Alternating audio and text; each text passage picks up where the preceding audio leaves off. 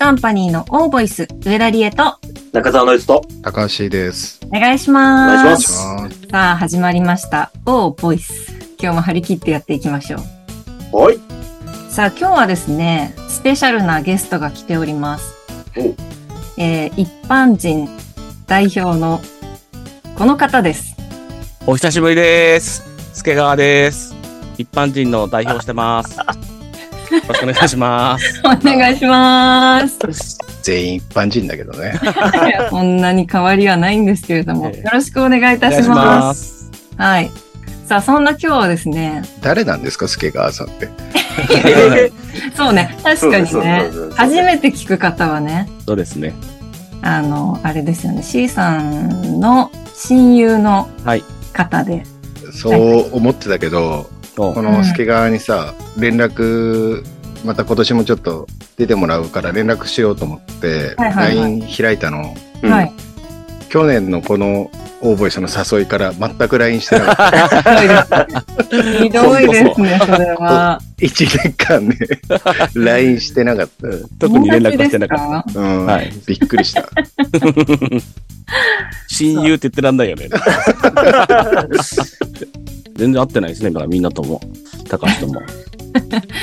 お久しぶりでおございます。久しぶりでございます。はい。C さんの親友で、そして、えっと、猛烈の舞台とかを、もう毎回見に来てくださる、えー、助川さんという。はいはい。親友っていうよりファンの方ですよね。そうですね。あ、出れんだってなりますね。一番のファンの方っていう、そうですねファン代表みたいな、えそうですね。そうですね。年一レギュラーなので、え。はい。はい。ファンの中の位の頂点にいらっしゃいます。そうです。よろしくお願いいたしおます。願いしますお。願いします。はい、今日はですね、あの、皆さん聞いたことあるかな？発言小町っていうね、掲示板があるんですけども、そもそもし聞いたことありますか？初めて聞き違ました。うね。あれ本当？聞いたことあるね。あ、本当ですか？なんかまあ、悩み相談みたいなやつだよね。あ、そうです、そうです。うん C さんちなみに何で聞いたことありますか？なんかネットで、なんか調べ物してたら、同じことを情報集めてる人がいたみたいな。あー、ヤフー知恵袋みたいな？あにそうです近いと思うけどね。う。うんかなり近いですね。なんかちょっと YouTuber さんとかでも発言小町に答えてみたみたいな、なんかそういう企画がうん最近見るので、うん最近っていうかまあ何年前かから見るので、今日はですね、せっかく一般人代表の助川さんがいらっしゃるので、はい。ファン代表の。ファン代ファン表代、失礼。表。何でもいいけど。何でもいい。から言われるのが一番ショックかもしれない。えファン代表の助川さんがいらっしフゃる。ァンの方、ファンの方代表ね。え、何ですか？え？ファンの方代表ね。ファンの方な代表んなんで距離を取るの？ファンの方代表のね、助川さんがいらっしゃるので、助川発言小町に答えてみた、やっていきたいと思います。はい。さっぱりわかんないです。みんなは答えないの？返事してたけど。タイトルがピンみんなは。答える。けど、せっかく年一でね、助川さん来てくださってるんで、なんか、せっかくならこう、助川さんが答えたらどういう答えが出るんだろうみたいな質問をピックアップしてきたので、はい。それを、に、こう、勝手に答えていこうみたいなはい。企画でございます。どういうこと？助川が答えるのをそうです、そうです。聞くってこと？まずは、助川さんに答えてもらいます。まずは聞けよ。まずは、ギクシャクしてんだよ助な。川さんの 一般論をちょっと。だよ。さん付けだよ。を聞くってこと？そうです。聞いて、俺とノリとは何をすればいいの？俺とノリとも意見があると思います。うんなので、まあ、同意なら同意ですみたいな、なんか乗っかってお話しするし、うん違う意見があるっていうなら、そこで二人の意見も喋ってもらいたいけど、まずは助川さんの回答を。はい、わかりまあした。はい。立ち位置がわかんなかったね。まあ、いままだよくわかんないけど、まあ、まあでも、あの、全然いいんですよ。あの、みんなでディスカッションだけど、まず一番最初に助川さんに答えてもらう感じです。はい。はい。で、あの、C さんとかノリとも、なんかちょっとパソコンとかね、スマホで発言小町出すと、かなりね、いっぱいジャンル分けで、あの、質問がぶわっと出てくるので、うんなんかもし、あの、気になるのがあったりしたら、あの、投げてもらっても。じゃあもう、全然スケガの答えには集中しないで、あの、もし、俺は一人で答えて、答えてる間に、間になんか気になるのあったら呼ぶなよ。出してもらっても構いません。はい、わかりました。はいうん結構ね、楽しいああの話題っていうか質問も結構あるので。えー、なんか、女性の方が多いんですか？これ利用してる方は。このね、えっ、と、サイトに入ると、うん。この左側になんか掲示板っていうとこがあって、はいはい。そこにジャンルがあるんですけど、はい。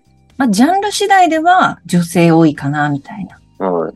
じゃあちょっと探します。答えを、半分で聞いて、で、半分探して。半分でなんで探して。探したりしても構いません。すごいじゃん。探しずっと探してんな。いや、ちょっと全然聞いてないな。ジャンルが見つかんない、ジャンルが。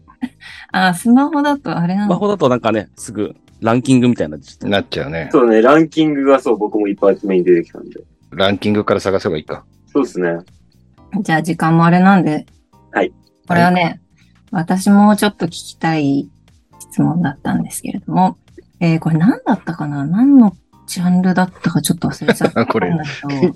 スケガがなんか正解を持ってるみたいなことだ。そうです。そういう前提で、はい。助川様に答えてもらいましょうみたいな感じの。はい。で、い意義がある方は挙手でお願いします。はい。まず一つ目ね。えー、タイトルが、手作りお菓子にうんざりということで、大福さんからの質問です。職場に手作りお菓子を配る女性がいます。味や見た目は確かにお店に出せるようなレベルなのですが、どうにも食べる気になりません。その人、職場全員分のクッキーやケーキを作ってくるんです。そんな数、最初から材料や時間をかけないと作れるようじゃないですし、食べ物を与えるってそれ自体が支配欲の表れだと思うんです。それを全員に手作りって自己顕示欲強すぎませんかっこ、仲のいい人数に、えー配るならそうは思わないし全然いいと思うんですけど、味は美味しくても口にするのが気持ち悪くて、あなたの承認欲求を満たす道具じゃないんですけどって思ってしまいます。わざわざ全員いる時を見計らって一人一人手渡しされているのに逃げることもできません。席を離れていると戻った時に手渡しされます。手渡しされ、反応を伺われるので、それもしんどい。クリスマスまた配るんだろうなと憂鬱です。何なんでしょう皆さんだったらどうしますかという質問でございます。はい。これね、俺まあ、助川さんと付き合い長いですから、ははいはいはい。あの、先に言うと、先に言うの 長尾って何でも食うって俺は思うんだけど、う。うんん、言ってましたもんね。助川って落ちても食う人だから、この質問はあまりに向いてないと思うけどね。ちょっと待って。それなんか、去年かなんか言ってましたよね。なん言ってたね。か、若い頃みたいな話で、なんかその、捨てられた雑誌読んでたとか、そういうなんか、そういう、そういうなんか、捨てられたものを昔あの、そう、昔ね、まあ、網棚に載ってる雑誌とか売ってる人たちがいたのよ。いたねそういう。いたいた。大体そういうのから買ってたから、小説とかも。そうね。あだからその人の意見って、俺はもう聞く気になんないんだけど、ちょっと聞いてみる？ーでもほら、あの頃じゃないですから、やっぱりそうね職場で、そういうね、女の人なり、ね、今回はあの、お菓子を配る女性っていうことですけども、うん。なんかほら、親切なんだろうけどさ、嫌だなみたいなのって、まああるじゃないですか。は何なんでしょうって結構嫌がってますよね、この大福さんは。ああ。でも、うん。僕からすると多分この作ってくる人は、うんうん、単純にもっと上手くなりたいから作ってんのかなって思ったんですよね。そんなにこう承認欲求とか、みんなに食べてほしいとかよりは、うんうんうん作り続けて配り続けることで自分がもっと上手になっていく、その過程を楽しんでるんじゃないかなって思ったので、純粋にお菓子作りを上達。したいのかなって、はいそんだけ大大量でね。持ってくるっていうんであれば、ああ。おだからもら、うんもらって、うん。誰かにあげちゃうとかすればいいのかなっていう。とりあえずもらってあげてね。で、感想は誰かに食べてもらって感想を伝えるとかで、本人は納得するんじゃないかなっていう気はするんですけどね。でもなんかさ、そういうのってさ、もらったその場で開けてさ、食べるみたいなさ、うんうんうん。なんかちょっとこう、礼儀みたいなのないの？ああさっき高橋に言われたか、言われといてあれなんだけど、うんう俺ん、基本的にちょっと苦手なのよ。こ嘘つけの、ほんとほんと。人が作ったものを。工場で作られたものとか落ちても食うんだけど、あ人が作ったものは、ちょっとなんか、ちょっと苦手なのよ。嘘作られても、あの、生産には信頼がありますからね。はいそうそうそう。うん、確かにね。ちょっとあるんで。結構会社とかでもそういうのあったりすると、うん。結構早めに俺言っちゃいます。甘いのがちょっと苦手とか、あ。フルーツが入ってたりするの、まあ好きじゃないんで、結構早いうちに言っちゃいます。ええそうすると結構避けてくれますよ。なるほど。苦手だからって。それは一つ手ですよね。うん。本当に食べたくないんであれば、うん。早いうちになんかこの甘いものとか小麦粉が苦手でとか言っとけば、うんうんうんうん。外してくれんじゃないかなって気はしますけどね。でも、ま我あ、慢せずね。そうそうそう。あの、ね言った方がいいですよ。多分。確かにねう。ん。でもそしたら、会社ではもう、クッキーとか食べれなくなっちゃいますよね。その感触で。うん。でもそれ、どっか道とか歩いてたら拾って食えばいいし。そんな困んないんじゃないかなって思うんですよね。で会社で食わなくたって道端で食えるんじゃないかって。まあそうですね。はい。公園とか行けば、鳩の周りにあるんじゃないかって 食えんのにね。それ食えんのに、やっぱ人の、そう。そっちは食えんだよね。鳩は信頼するんだけど、まあ信頼するんだけ会社の同僚は信用できないんだよね。ど。いや、でもちょっとわかるんすよ。何？ね僕、この間ね、友達のお家に行かなきゃいけなくなって、はいはい。まあ友人と二人で友達の家に行ったんですよ。たまたま食事してたの。で、その家には、もう一人友達が来てて、うんうん。で、その友達の家、まあ子供がいるんだけど、シングルファザーだから。うんうん。まあ、おむつが転がってたりとかさ、台所がひっちゃかめっちゃかだったりとかさ、ああ。まあ結構惨憺たる感じなのさ、うんいわゆるゴミ屋敷みたいな感じなわけさ。うんうんうんうん。で、そこで一緒にいたやつは飯食ってんの。焼肉。うん。米も食ってんの。で、あ、ちょうどよかった。食ってけ食ってけってなったのね。うんうんうん。僕基本的に、あの、人ん家で飯食うこと全然平気だったんだけど、その日、すごく食いたくなかった。ああ。ものすごく食べたくなくて、うーってなったんだけど、我慢して食べたんだけど、でもそうよそれはね。それは逃げらんないじゃないですか。もうそれも言っちゃっていいんじゃないですかね。ねとこで食えねえよって。ちょちょっとさっていう、友達なら。でもそこで生活してんだよ、いやー子供そうだよね含めて。そうだよねそこまで手が回んないんだよね。うんうん。難しい。でもやっぱ、我慢して、いただきますっていうのが、まあ、空気的にもベストなんだよね。で、そのさ、人が作ったもの食べれないっていうのは、そういうこと？その、その人の家がどんな環境で作ったものかわかんないからとかってこと？僕はそれがなくて、部屋は別に汚くても平気なんだよね。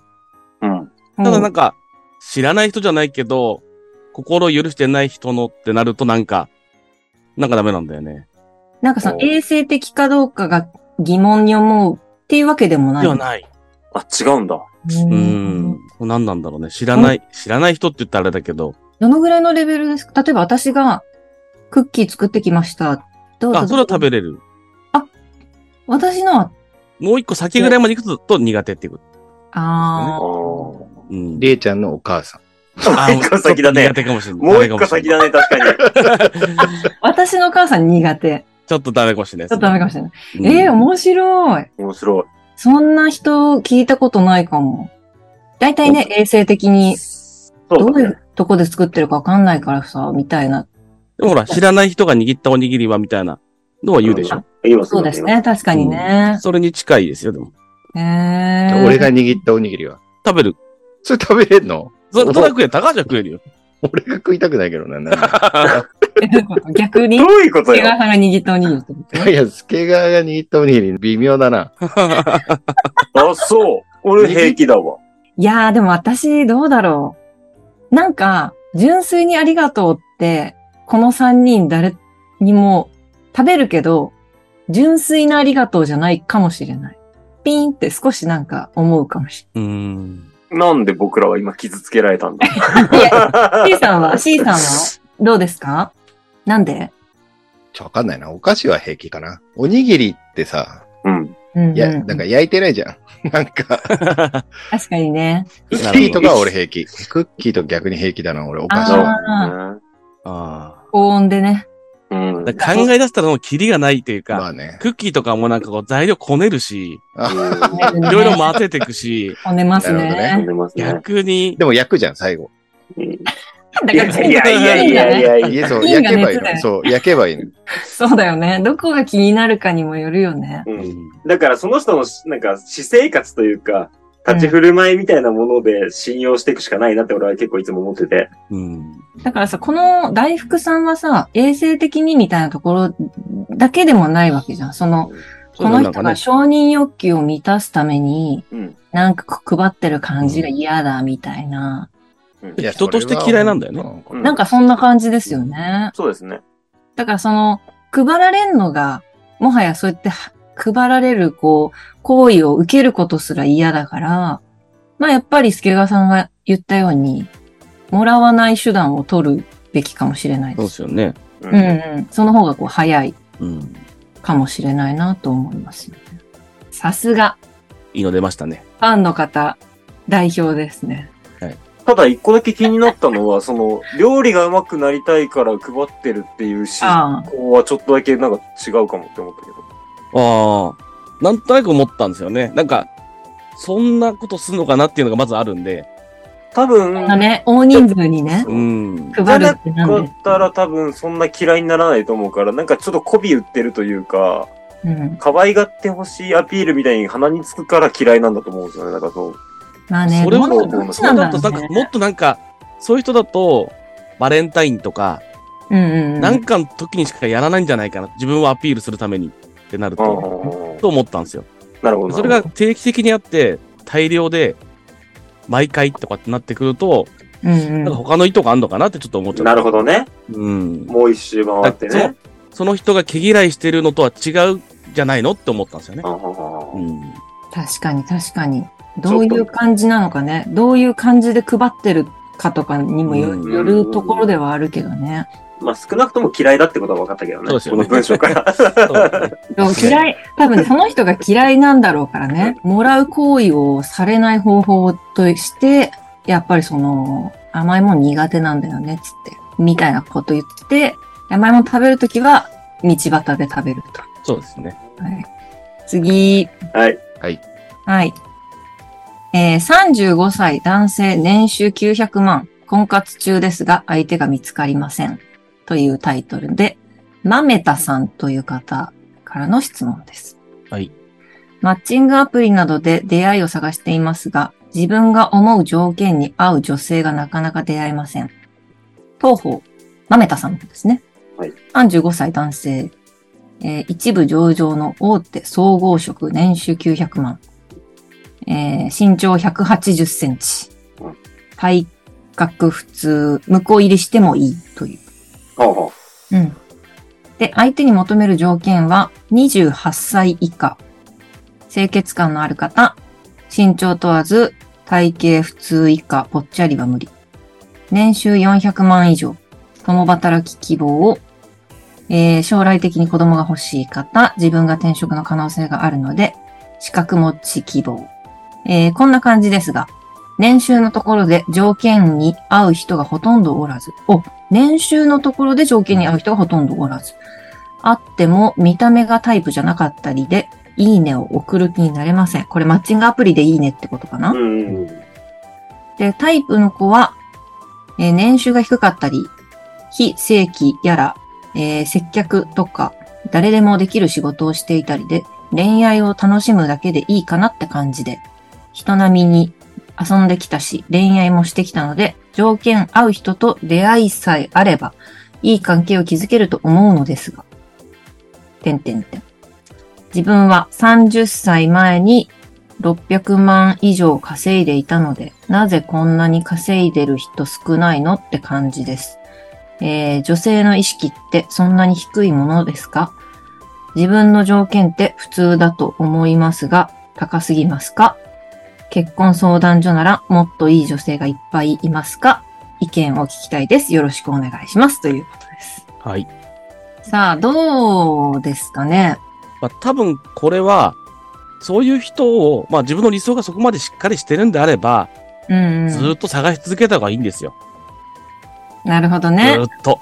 で、見つかればいいかもしれないし、じゃあ、うん見つかった時にその人、その相手が自分を好きでいてくれるかどうかっていうこと、もう本当は壁としてあるわけじゃないですか。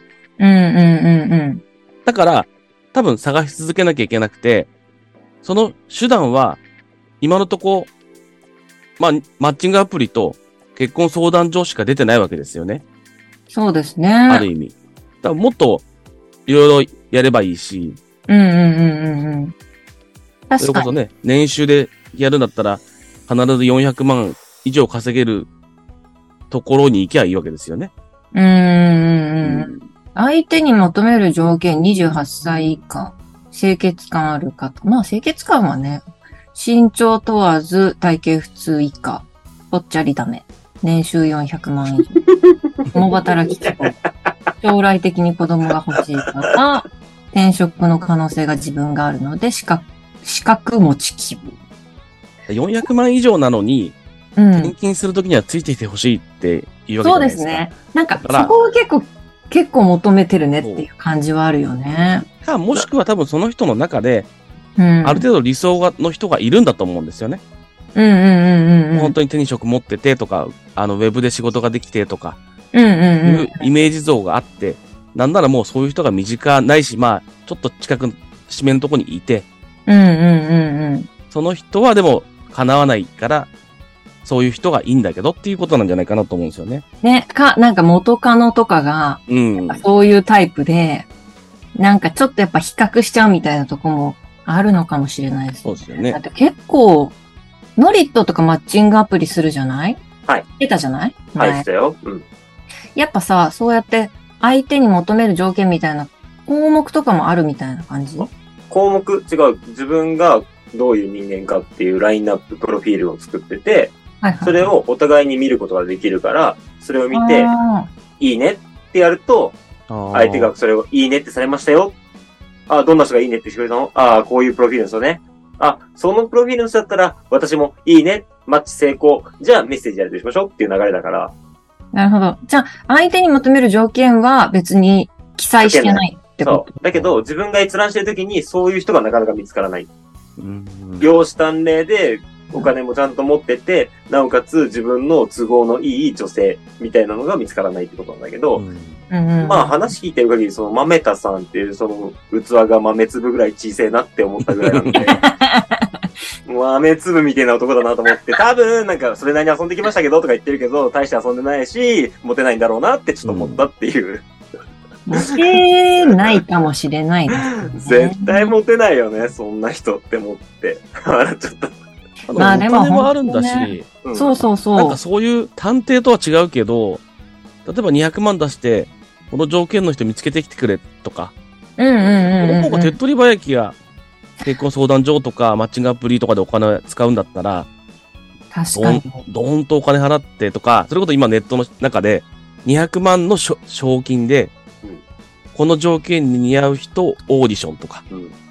えー、面白い。やった方がピンポイントで来ますよね、きっと。うん。少なくともね、容姿と年収とかは、そうですね。クリアしてるんで、うんうんうんうんうん。それ面白い、いいんじゃないですか？僕もすごく思ってて、その、ね、お金も持ってて、そしてまあ35歳っていう、まあ今フレッシュな時期なわけじゃないですか、言ったら。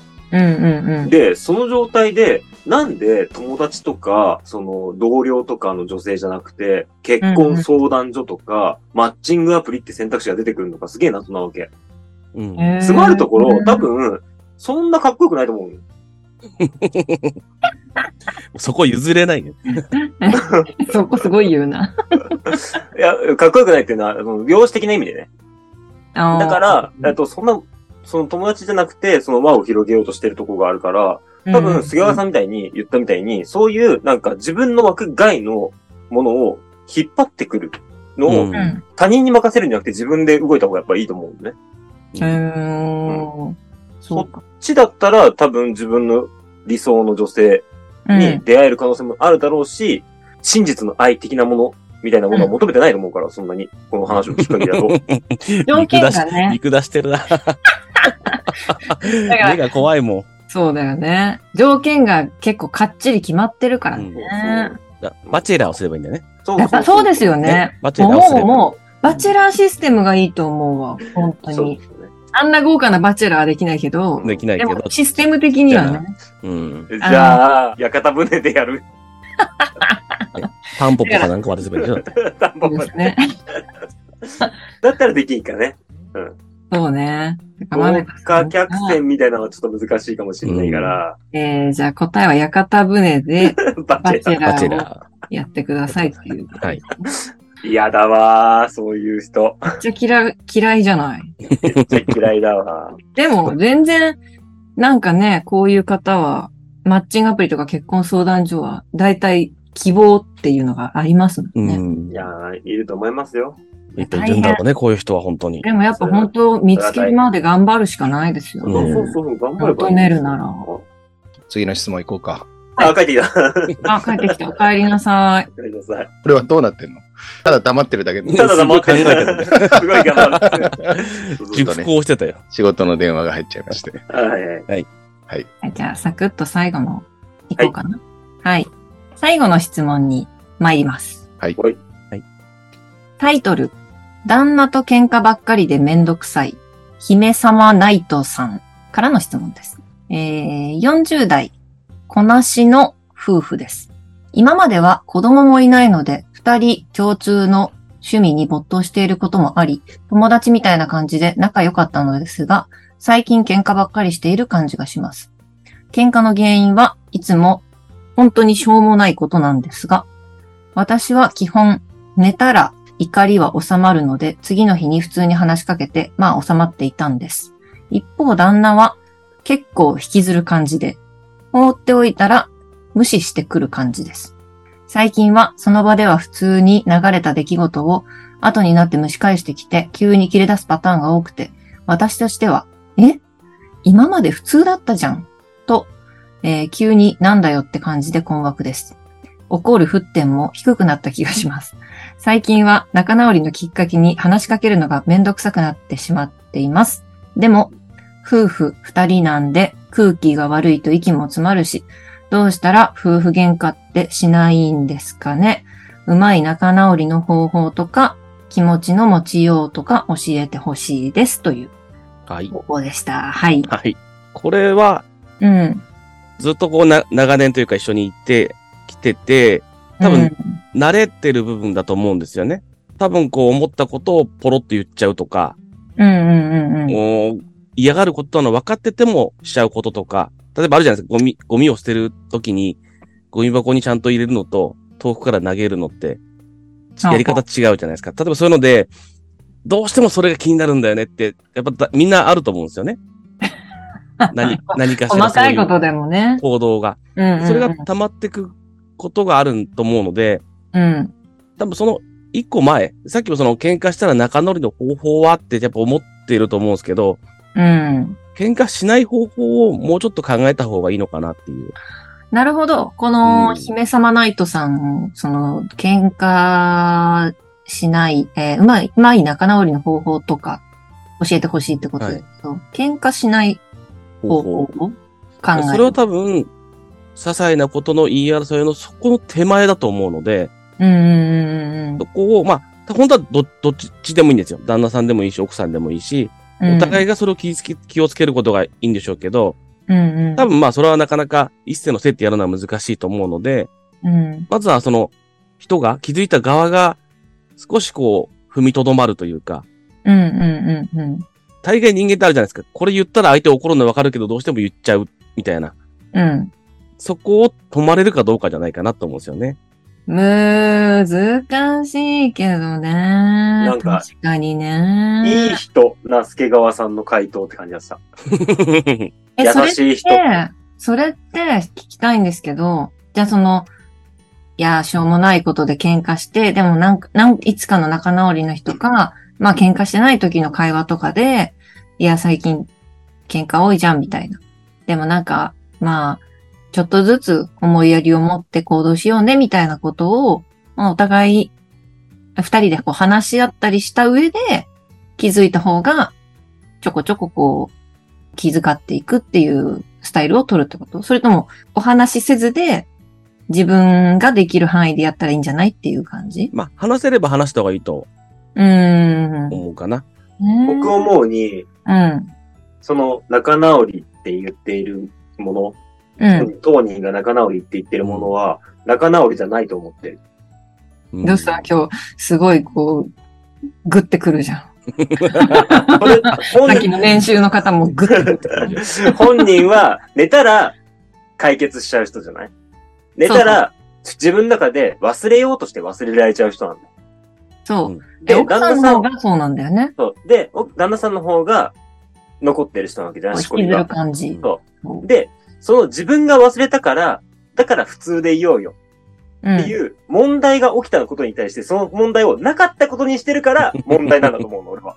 うんあ喧嘩の原因を、起きたことをなかったことにしちゃってる本人と、それをなかったことにできてなくて、消化不良のまま終わっている旦那っていうのがいるわけだから、うだだとするんだったね。らこれは、そう、すごい。ここはちゃんと解決すべきなんだ。そうだね。なんでこの言い争いが始まったのかを、ふその翌日でもいいし、二日後でもいいんだけど、落ち着いた時にお互い、冷静な時に、会話でこの問題点を解決しない限り、多分これは一生続くよ。そうだで、このすれ違いは、ずっとずっとつ続いていく限り、こう、広がっていく一方だから、溝は。うんうんうん。いずれ別れがやってくるので、うんその問題がちゃんと解決できるようにしないと、えー厳しいんじゃないかなってなんか思う。そうね。C さんはどう思います？まあ、あんまりこう、相手に期待せず、自由にお互いやったらいいんじゃないかなと思うけどね。ああ。なんか、子育て終わったさ、老夫婦とかさ、うんうんうん。なんかすげえ自由じゃん、お互い。うん。そうね。あんな感じ。じがいいんじゃないのと思うけどね。もう治んないし。うん。そういうマインドを持つみたいな感じ？そうだね。だだってもう治んないもん。うん。投げちゃうもん、ゴミ箱に。じゃあ例えばその、本当にいつもしょうもないことで喧嘩するんですけどって言ってるんですけど、うんうんまあ、ナイトさんは。だから、要はそのレベルかもね。でもし奥さんが選択しようと思った時に、うん、うん。あっと裏返してよ。っていうフラストレーションは、しゃあないって思う、思うようにするっていう感じ。そ でも逆もあるわけじゃん。なって。旦那から、その、う。だんだん言わないでしょ、多分。いや、わかんないよ、このあ対象だんだん言わないと思う書な。なんか。でも言ってないと思うんだよな。旦那はだから、溜め込んで、こう復活するタイプでしょ？これでも、返す刀で言ってる気もしないかもないね、確かにね。そうんうん。あ言われたから、いや、それ分かってる。じゃあ、だとするんだったら、この間のお前のあれはさ、っていう、この返す刀で言ってる気がする。うんまあ、確かにある。この文章から読み取るに。